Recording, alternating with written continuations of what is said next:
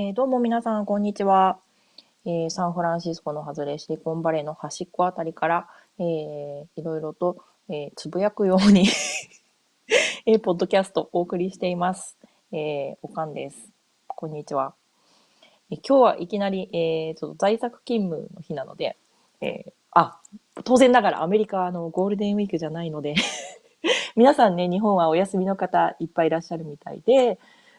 ものすごい数のボードゲーム遊んでらっしゃったり、家族でどこか行かれてたりとかね、あの、いろいろと好きなことされてたりとかっていうツイートが結構多いんですけれども 全然休みじゃないので 通常営業中です。で、今日はそうなんです。で、家から仕事をしているので、えー、ちょうどランチ休憩の時間を利用して、えー、カンキャスお送りしてみています。多分、まだ日本朝早いので。まあ誰も、あの、聞く方はね、ライブで聞く方はいらっしゃいならないのかなと思いながらも、えー、っと、また喋っとかないと忘れちゃうので。記憶力危ないので、もう前回のね、第47回も、曜日をしょっぱなから間違ってましたしね。もうちょっと危険なので、えー、っと、時間があるときに、えー、話したいなと思ったことをお話ししておけたらなと思って、えー、おかんキャスをやっておくことにしました。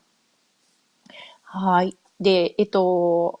で、ちょうど今日のお話なんですけれども、えっ、と、国際テーブルトップゲームの日ということで、えー、ちょうどですね、この週末、えー、4月の28日に、え、土曜日ですね、えー、インターナショナルテーブルトップデイの、えーと、2018年版ということで、えー、開催されていました。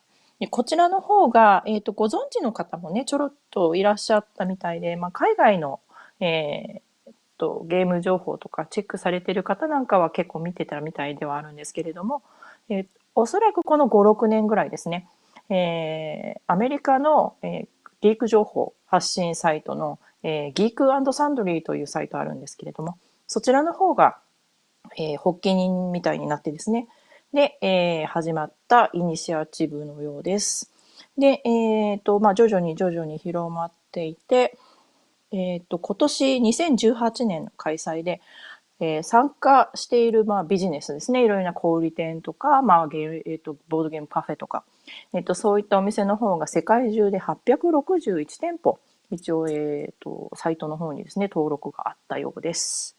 で、まあ、えー、メインはまあ、もちろんまあ、言い出しっぺであるところのアメリカの様子なんですけれども、どうやらそちらの、えー、参加されている、えー、いろいろなショップさんなんかの地図を見ていると、まあ、ヨーロッパ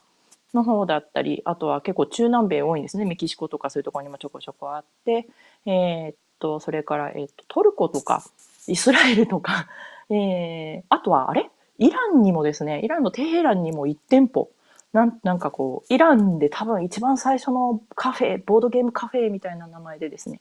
えー、出ていたボードゲームカフェさんであるとか、まあ、あとはアジアの方もね、中国でも実はね、出てたんですよね。まあ、いろいろな場所で、えっ、ー、と、みんなでもうこのね、ボードゲーム万歳とかね、このテーブルトップゲーム万歳ってことで、だからボードゲームだけじゃないですよね。まあ広く、まあだから TRPG だったり、なんだったり、ワーゲームだったり、いろいろなジャンルありますけれども、もうみんなで祝っちゃえわーみたいな感じでですね、えー、お店の方も、えー、例えばまあ商品の割引とか、え特別セールとかっていうのをされたり、あとはまあカフェさんの方でもまあ各種イベントですね、開催されたりとか、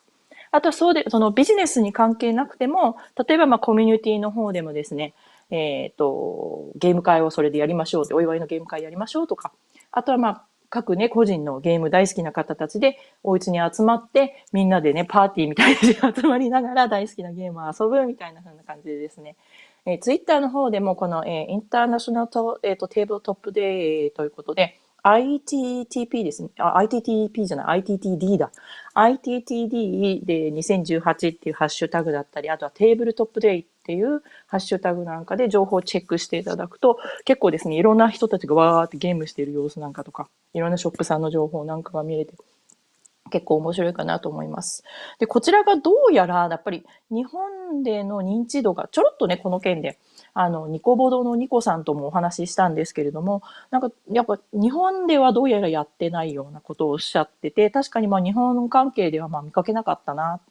と思ったんですよね。なのでこれぜひ日本でも来年、えっと、4月のどうやら最終の土曜日ぐらいの開催らしいんですけれども、日本の、ね、ぜひボードゲームショップさんとか、えー、あとはボードゲームカフェさん、これだけもうたくさん盛り上がってやってらっしゃるので、もうね、ぜひね、こういう機会に、えっ、ー、と、参加して、で、逆にその日本からのね、えー、情報ですよね。この日を一緒に祝っていて、世界と一つになって、ね、そのハッシュタグでいろんな写真が流れていくって、まあ、そのビジネスさんに限らず、まあ、個人レベルでもですけれども、そういうのがあったらね、すごい面白いんじゃないのかなと思って、結構こういうの好きなんで なんか、うん、すごいいいなと思いました。すごい素敵な機会でした。で、実はでも、私たちも全然、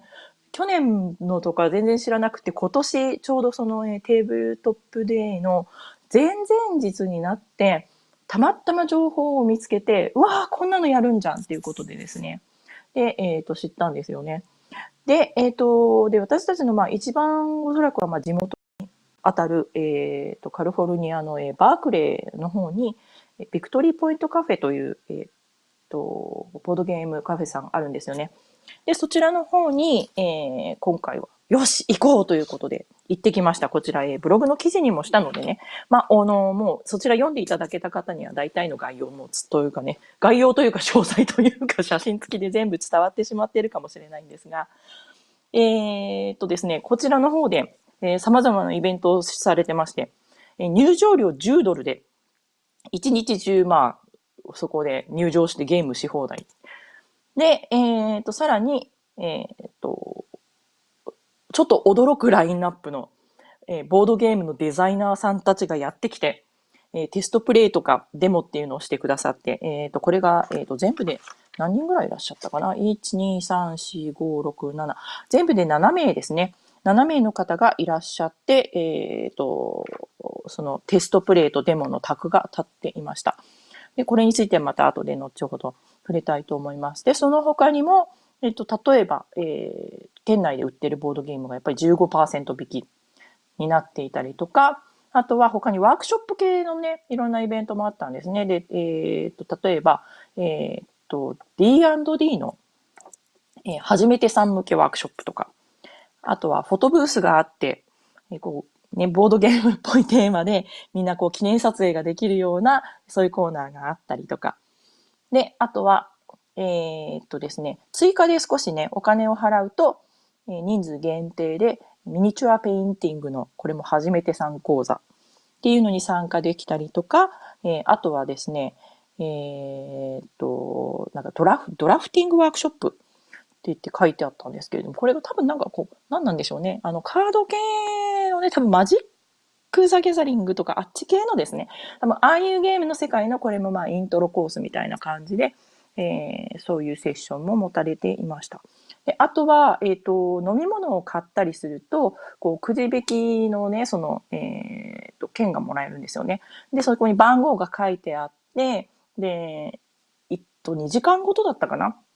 に抽選が行われて、えー、いろんなゲームがですね、えー、皆さん当たってました。うちは うちは頑張って飲み物や食べ物買ったんですけど、ちょっと当たりませんでした。残念でした。はい。ということで、もう本当にお祭りっていう感じでですね、いろんな人たちが入れ替わり立ち替わり訪れていて、であそこも店内ですね、ビクトリーポイントカフェさん、今もうかなり大きいので何十人、まあ、100人とかまでは店内行かないですけれども、多分まあ6、70人入れるんじゃないかと思うんですが、もう店内満員でですね、ごった返してまして、もう席が、えー、なくて待っている方もね、ずっといらっしゃったりとかで、えー、すごい賑わいを見せていました。で、えっ、と、先ほどの、えー、お話ししていた、えっ、と、そのデザイナーさんによるテストプレイヤーデモなんですけれども、えっ、と、そうそうたる顔ぶれで、えー、時系列にこちらの手元に、えー、もらってきたそのチラシがあるんですけどね。えいきなり初っ端からですね、もう私ガツンとやられてしまって、あのパンデミックの マット・リーコックさんがこちらにいらっしゃって、えー、次回作のえー、Forbidden、次がフォービデンスカイですね。今まで、えっ、ー、と、Forbidden Island、Forbidden Desert できて、今回、えっ、ー、と、Forbidden Sky ということでも、ボードゲームギークにもエントリーがあるんですが、どうやらそちらと見られる作品の、えー、テストプレイをされていた。で、あとはもう一作、まだ名前のない作品ね。そちらも、えー、テストプレイされていたということで、えっ、ー、と、ブログの方にももう思わず感激でですね、うおーこれは、これは書き留めておかねばということで、思わず書いてしまったんですけれども、えっ、ー、と、もうすごい、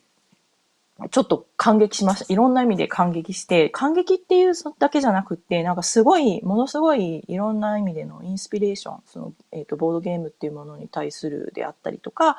えっ、ー、と、例えばやっぱりそのデザイナーさんが一体どういうふうにしてゲームっていうのをこういうふうにね、作っていくのか。で、それがまあ、あれですよね。まあ、結局そのパブリッシャーから、あの、こういった形で私たち世界中のね、隅々にまでえ作品が届くわけなんですけれども、えどういうマインドでされてるのかなとかっていうところでねですね、すごいなんていうか、そのプレイヤーいや側としても、あ、すごい、あ、なるほどなっていうものをすごいいただけた、そういう機会となりました。で、えっと、オトン隊員が今回そうなんですよね。で、えっと、テストプレイ、その、えー、フォービズンスカイの方に参加できて、えっと、大変楽しんでいたようです。で、あとその次、えっと、二人目が、えっ、と、エリック・ボーゲルさんといって、この方が、えっ、とですね、ドレスザ・ドレスデン・ファイルズという協力系のカードゲームあるんですけれども、結構これもボードゲームギークで、私全然知らなかったんですけれども、結構評価の高いゲームになっていて、えっ、と、実際にデモとかされてました。で、その次がですね、このね、えっ、と、リクシービアムゲームズということで、えっ、と、ラボラトリーマン、えっ、と、ラボラトリーメイヘムですね。という、えっ、と、ゲームがあるようなんですけども、私もこれは、これも知らなかったんですね。今見ていたら、えっ、と、どうやら、えファンタジー系のテーマで、ハンドマネジメント、トレーディングするゲームらしいんですけれども、こちらの方がいらっしゃってたり、で、そ次の方が、えっ、と、スコット・カプートさんって言って、えっ、と、ソーサラーシティっていうゲームをですね、これが 私の嫌いなタイル配置系のゲームだったんで、これも、えっ、ー、と、デモの方に出られたんですけれど、えっ、ー、と、そちらを、まあ、キックスターターで、えー、ちょうどですね、もう、もう成立したんですよね。成功したんだと思うんですが、そのゲームの、えー、まあ、宣伝も兼ねてですね、まだ、えっ、ー、と、あの、レートプレッジということで、まだまだ、こう、買えるんですけれども、えっ、ー、と、そちらの方もね、えー、面白かったです。ていうか、おとん隊員がもうパッと見、うわ、これすごいいいゲームだねっていうふうに、もうすぐパッて言ってたんですけれど、私はですね、もうちょっとね、あの、さんさんたる、さんさんたる結果みたいな感じでですね、ちょっとなかなかうまくできなかったんですけど、なんかこうタイタイルの、本当にパッと見のタイルの感じがすごいあの、えっ、ー、と、前回のゲームマン2017でしたっけ？秋の方に出ていらしたあの、えー、佐藤俊樹さんの、えー、8ビットモックアップ。あちらにすごいタイルの感じが似ていて、うわーなんか、あ、あとそういうとカルカソンヌかな？で、なんかだからこういう、あ、こういうの流行ってんのかなとか思ってですね、すごい面白い感じで、えっ、ー、と、見ながらやっていました。だからね、思ったんですけど、ね、私どうしようと思っても、あの、8ビットモックアップはひょっとして私のあの、トフォーミーじゃないんだろうかと思ってね、ちょっとドキドキしてたら、えっ、ー、と、バグバグしてたんですよね。まあ、それは置いといて。で、えっ、ー、と、その次が、えっ、と、トム・リーマンさん。えー、まあ、知る人ぞ知る、えっ、と、レース・フォー・ザ・ギャラクシー。と、あと、まあ、えー、ロール・フォー・ザ・ギャラクシーとかですね、あと、ジャンプ、ジャンプドライブの、えー、作者の方ですね、がいらっしゃって、えー、今度、えー、この今年の夏に出るというお話で、えっ、ー、と、ロール・フォー・ザ・ギャラクシーの、えー、ライバリーズという新しい、えー、拡張あるんですけれども、前回が何でしたっけ？前回アンビションっていう一つ目の拡張出てたんですが、今度また新たな拡張の、えー、今回、えー、本当にもうほとんど出来上がってて、最後の最後のテストみたいな感じのフェーズで、えー、テストされていました。で、こちらが、えっ、ー、と、おとん隊員と、あとうちの9歳児がね、一緒に、えーと、プレイさせてもらっていたんですけれども、えっ、ー、と、またすごいさらに面白くなってたようで、うちは結構そのロール・フォー・ザ・ギャラクシー好きなんですよね。で、あの、で、レース・フォー・ザ・ギャラクシーよりも多分ロール・フォー・ザ・ギャラクシー。なので、もうすごいちょっと嬉しくなってしまって。えっ、と、もうこれは今度出たら買おうということで心に決めました。で、えっ、と、あと、えっ、と、お二人ね、あとは、えー、あと、ティール・フリストーさんという、えー、コーポレートアメリカ、あとは、えっ、と、Birds of a Feather、あと、Shadow Throne とかって言ってね、このコーポレートアメリカっていうのも私名前だけしかなんかちらっとしか聞いたことなかったんですが、ご存知の方もいらっしゃるかもしれないですね。なんかこう、まあ、いわゆるその政治系ですよね。ポリティックスな感じの、えっ、と、オークションとかビディング、あとはセットコレクションしていくような、そういう、どっちかというと、こう、ネゴシエーション系のゲームなのかなっていう感じのね、えっ、と、感じでした。で、盤面のアートワークが意外にこう、ちょっとポップな感じで、えー、面白かったです。この方、まだ結構見た感じお若かったんですけど、バークレー在住ということで、こういう方も、こういう方もいらっしゃって、こういうゲームもあるんだなということでしたね。で、あと、まあ、最後びっくりしたのは、これ、夜遅くて、本当に行けなかったんですけれど、えっ、ー、と、ドミニオンと、あの、キングダムビルダーのデザイナーである、えー、ドナルド、えー、バッカリーノさんがいらっしゃってたということで、私たち、えー、もう晩ご飯の時間だったので、えー、帰ってしまって、一目見ることは叶わなかったんですけれども、まあそんな感じで結構そのまあ、ね、アメリカのデザイナーさんの結構まあ言ったら、もう大御所というか、そういう方たちが意外とだからそのカリフォルニアに住んでらっしゃるのかなこの辺りですよね。だからアクセスできるような場所にどうやら住んでいらっしゃるらしくって。でこういう方たちっていうのがその、えー、コミュニティのねイベントのためにこういうふうにどんどん出てきてくれるんだなっていう。なんかそのなんか気軽さにねすごい結構面食らったというか 多分ねもうあのエッセンとか行った方たちもそうだと思うんですけれどなんかこう日本ってなんかこう、そういうちょっとね、ちょっと有名だったり、ちょっとすごい人っていうのを、なんかこうすごいすぐにこうなんか持ち上げちゃって、こう自分より高いところの人みたいな風にして、ちょっとわざとこう遠ざかっちゃう、遠ざけちゃうところあるじゃないですか。なんだけれども、こちらの本は全然そういうのがなくって、もう本当にそこにいる普通のおじさんっていう感じで、皆さん全然普通に、えー、周りのね、ゲームしに集まった人たちとも全然喋ってるし、あれだしっていう感じで、すごい皆さん気さくで、えー、びっくり驚きました。でもだから、なんて言うんだろうな。すごい、あ、なんかこう、これが一つには、なんかこう、やっぱり、なんかこう、ボードゲームっていうもののもうカルチャーの一部分、少なくともアメリカにおいてはね、そういうカルチャーの一部分なんだろうなっていうのをすごい肌で感じることができる機会でした。はい。で、えっと、ということで、えー、本当に 突然なんか本当に棚からぼたもちが落ちてきた的な驚きのイベントだったんですけれども、すごい楽しかったです。えー、っと、で、えー、っと、あれ？あ、またあれだ。ちょっとうちのあれなんですね。外が今工事してるんで今日。ひょっとしてこちらにガガガガガみたいな工事の音が入ったらすみません。で、えっ、と、今日のまあ二つ目のお題ということでね、えっ、と、いきなりまた ちょっとあれなんですけど、まあ、レビューとか感想の問題について、えー、ね、まあ、たまによく、たまによくってどういうこと？たまによくまあ話題に上がってるんですけれども、そういうのってどうなんだろうなっていうのを、やっぱり自分なりにもいろいろ考えてきていて、っていうのは、まあ、あの、どちらかというと自分は結構思ったまんまになん、ね、結構何でも言っ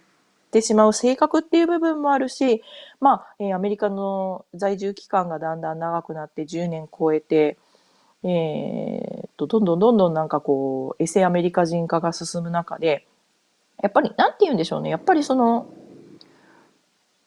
自分っていう人間から見えるもの、見えてる世界っていうものや見えてる情報っていうのが、どこで誰の役に立つかわからないから、やっぱりそういうものはどんどん声に出して言っていくべきだっていうね。なんかやっぱりそういうだんだん理念で暮らすようになってきてしまっているので、やっぱりそこでなんかこう、あまりにもその周りに配慮しすぎて自分の意見を言わないっていうことがすごい自分の中で、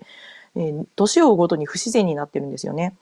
で、これはまあ以前にもまあちょろっとこういう話したんですけれども、だからどちらかというとその意見を言う、言わないっていうことで、その他の人とのその衝突が起きるっていうのを防ぐっていうよりは、その言い方、どちらかというとその言い方の、意見の言い方のプロトコルですよね。ごめんなさいね、なんか。意見を言う時の言い方っていうものに配慮することで、その意見自体を別に、それで相手のね、例えば気を悪くさせる、誰かの、えー、傷つけるとか、誰かこれを聞いたら不愉快になる人がいるいるかもしれないとかっていうことでですね、よほどじゃない限り、それを引っ込めるっていうことがやっぱりなくなってきてしまってるのかなっていうのはすごい自分の中で感じます。で、まあそういう意味で言うと、その、まあ自分は結構まあそういう感じのバックグラウンドなんですけれども、えっと、それで今回、その、実際、えっ、と、マット・リーコックさんや、そのね、えー、あとは、えっ、と、トム・リーマンさんなんかのテストプレイに参加してみて、で、その場で行われている会話っていうのに触れた中で、えっ、と、分かったというか自分なりに、あーって腑に落ちたのは、やっぱりそのゲームのデザイナーの方も、すごい情報欲しいんですね。特にまあ当たり前ですよね。テストプレイっていう場所においてなんかはもう特に本当にそのリアクションを見たりとか、反ね、そうですよね。あとはじゃあどういうふうにゲームバランスが進行していくんだろう。みんなどう思ってるんだろうっていうところがまあ非常に知りたいわけですよね。で、えっ、と、で、テストプレイ参加するからには、やっぱこっちとしても、そのね、参加するプレイヤーの側としても、やっぱりそこで、まあ、ただ遊んでみてあげるだけでなく、やっぱりそこに有効、何か有効なインプットっていうのを、デザイナーさん側にしてあげたいっていう気持ちの上で、やっぱり参加してるところがあるわけですよね。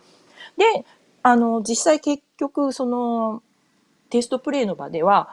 みんなや、その、言う、言うんですよ。やっぱりここがちょっとわかりにくいとか、え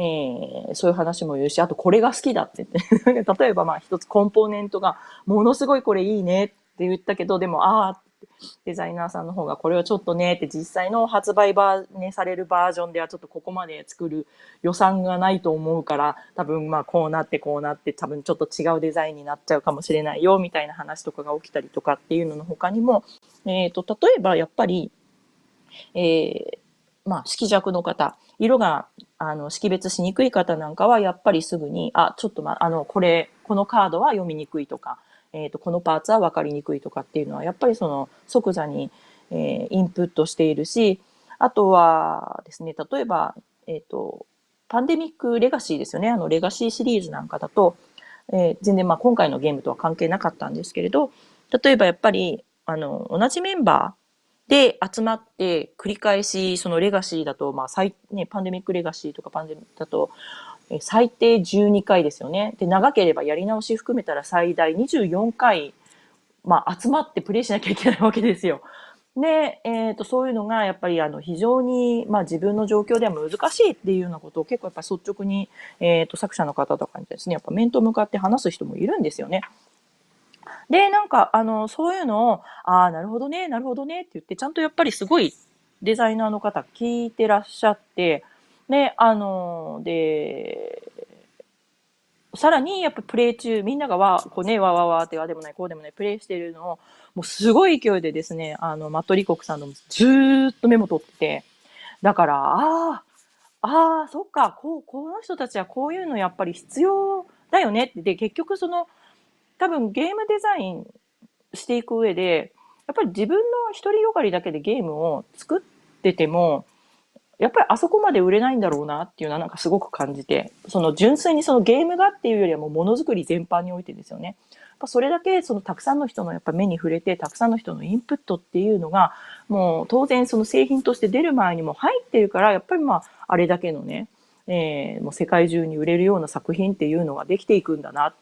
で、そのためにもう本当にあのデザイナーの人がもう足しげく、今回とかも多分ね、車どれくらいのかかったのかな？とか、すごいちゃんと、すごいですよね。足を、あの、ね、もう言ったらほとんど世界に名だたるレベルになってしまっているデザイナーの方ももう本当に足を運んで、そこでみんなの意見っていうのをものすごい貪欲に聞いているっていう姿勢を目の当たりにして、でしかもすごいんですよ。やっぱ、だから、すごいもう、本当にもう、一言も一滴も漏らさずにっていう感じでですね、ものすごい勢いで情報をキャッチしてるんですよね。でそういうのを見た中で、やっぱり私は別にその、なんて言うんだろうな、言ってる内容が別にポジティブ、ネガティブっていうのは、それっていうのはもう最後には受け手が決めればいいと思うんですよ。例えばだから何を自分がじゃやってみて、やっぱりその人その人の立場っていうのとか見え方っていうのがあって、で、その時に相手の人にあの、何かやっぱり役立ててもらえるようなものがあるならば、その役立つところだけは多分相手の人が取ってくれると思うんですよね。だからなんかこう、今回なんかこういう場を、えー、経験してみて自分の中でなんとなくその、あーっていうふうにその、ゲームのレビューであったり感想であったりっていうことで、一つなんかこう、ストンと折り合いがついたのは、えっ、と、やっぱり、その、じゃあ自分は何なのか。自分は例えばね、そこまであんまり重たいゲームが得意じゃないと、私の場合だったらね、やっぱりちょっとタイル配置が上手くないとかですね。あとはもうちょっとせせこましくなってると、特にまあ、昔は結構大丈夫だったんですけど、特にもう産後子育てするようになってから、せせこましすぎるゲームっていうのが、やっぱりすごい理解するのに時間がかかっちゃうように私はなっちゃったんですよね。なんだか知らないんですけどね。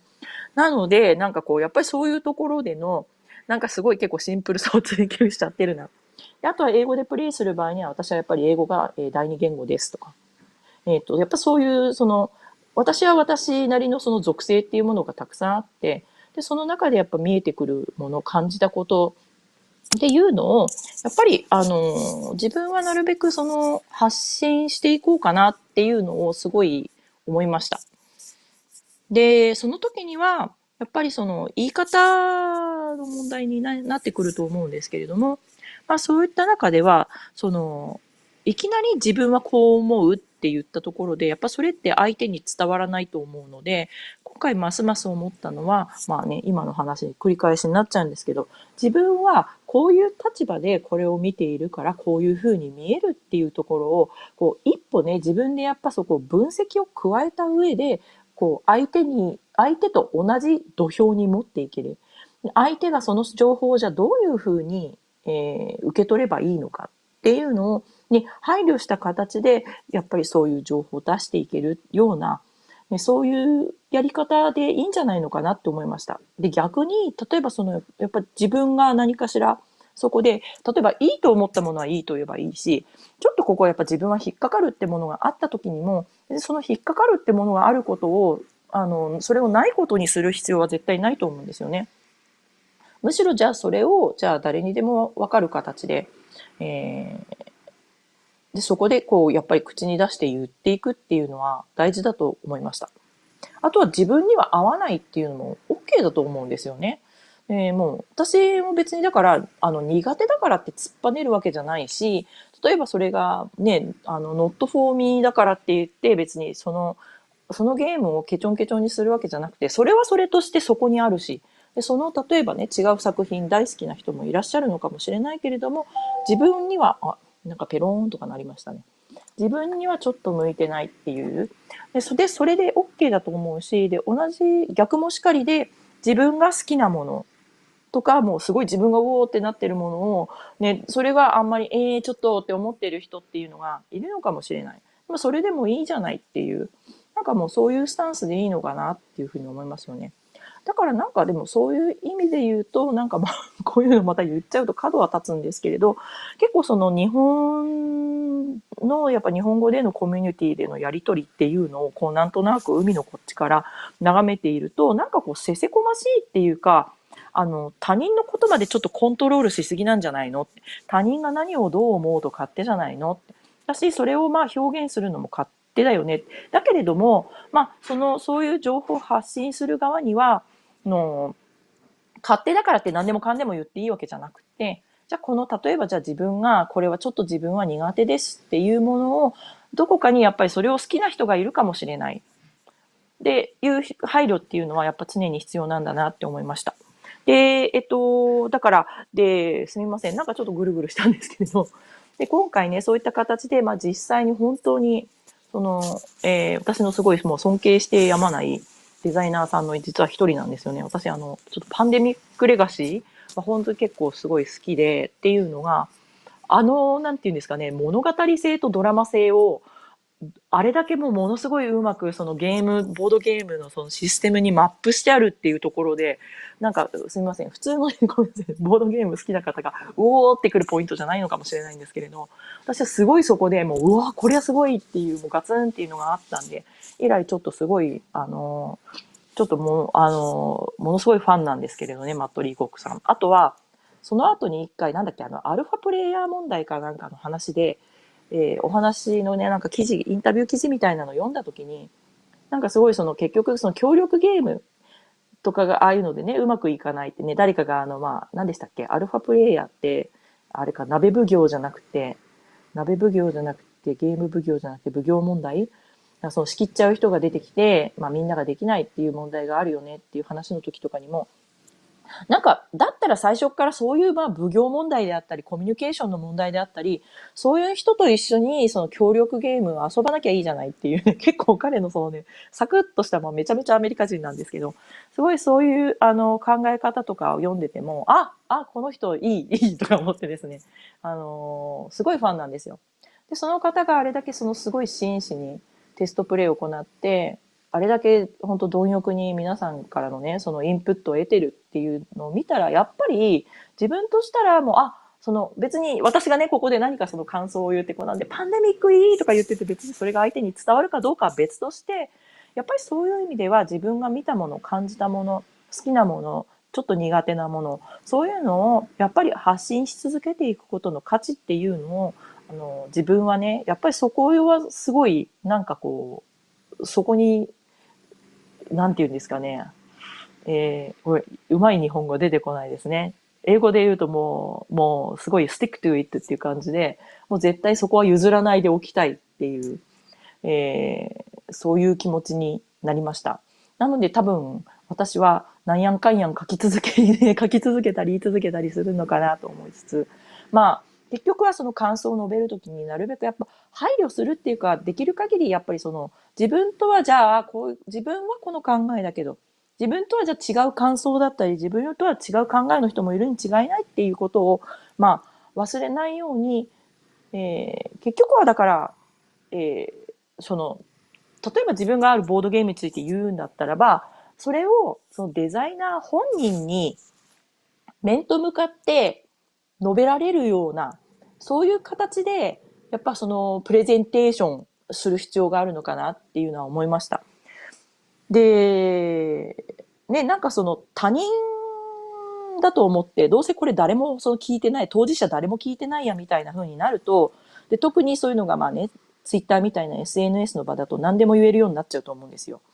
なんだけれども、そうじゃなくて、えー、っと、やっぱそうですね。その、デザイナーさん本人に今面と向かって感想を求められてたらなんて言うかな。それだ。すいません。なんかぐるぐるしちゃったんだけど。なんかこうそこに帰着できたら、すごいものの言い方っていうのをね、私もまあすごいやっぱすごいいろいろと、あの、配慮を書くことがたくさんあるんですけれども、なんかこうそのあたりをね、うまくやっていけるんじゃないのかなっていう気持ちになりました。そういう意味でも本当に今回のね、この、えー、国際テーブルトップゲームの日の、えー、出来事はすごい、あの、自分にとって、えー、意味が大きかったなという出来事になりました。ということで、えー、ちょうど30分ぐらいになったかな で、私のランチ休憩もこれで終わっちゃうんで ちょっとまた現実世界に戻ります。ということで、えー、今日はさっくりと、えー、お話をしてみました。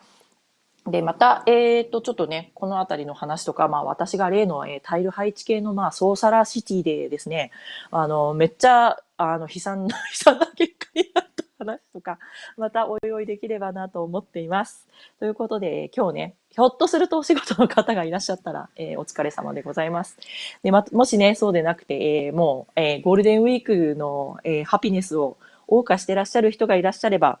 え、どうぞね、皆さん、えー、本当にゴールデンウィークを、ね、堪能してくださいって感じで。でね、その他にも、まあ、えー、まあ、育児から何から、あれこれ、えー、いつも締めく 締めくくりこうなっちゃうんですね。まあ、何からある、あるとは思うんですけれども、本当に、えー、どうぞ、皆さん、えー、今日一日も、えー、これね、聞いてくださったタイミングで、その時の一日一日、えー、どうぞ元気で、えー、お過ごしください。ということで、えー、今日はこんな感じで、えー、おしまいにしたいと思います。えっ、と、一応ここ、こんな感じで喋ってたら、あれかな？今日はロスタイムなくても大丈夫かなとか思っちゃうんですが、えー、それでは一旦締めたいと思います。どうもありがとうございました。さようなら。はい。で、えっ、と、一応、どうしようかななんか、そんなに大丈夫げだけど、30秒ぐらいとか1分ぐらいはロスタイムを喋りたいと思います。はい。ということで、え、っと、なんかこう興奮冷めなやらぬまま、あとはいつものね、みたいにね、夜じゃなくて今ちょうど昼なんですね。今が、え、っと5月1日火曜日の、えー、1時半になるところなんですけれども、カリフォルニアの方は。えー、なんかす 昼間の方がまあテンション別の意味で高いですよね。まあ元気あるんでね。ということで、たまには昼間喋ってみるのもいいかなという感じで思いました。で、えっと、冒頭にも言ったんですけれどもね、本当にこの、えっ、と、国際テーブルトップゲームの日なんか誰かね、例えば、あのー、えー、あの、何でしたっけ、ボードゲームカフェの、あのー、何でしたっけ、クーポン券とか紹介とかを今作っていらっしゃって、ゲームまで販売予定の翔さんとか、あの漢字の翔さんね、とかね、ああいうあたりにですね、なんかこう声をかけてですね、ぜひぜひ、あの、なんか日本でも広められないのかなっていうのをね、うっすら考えてました。っていうことで、ちょっともう名指しで今、翔さん指名しちゃった。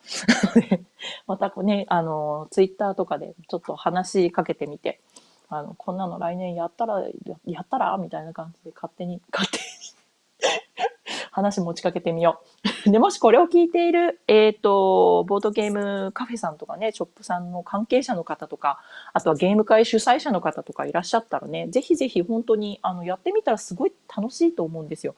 なので、えっ、ー、と、また、あの、この関係でまたご興味あったらぜひ調べてみてくださいで、えっと、私でわかることでしたら、えー、何かここういうサイトありましたよとかっていうのも、えー、そちらの方にね、なんかこう情報とか、えー、とご案内できると思うので、もし何かあれば、えっ、と、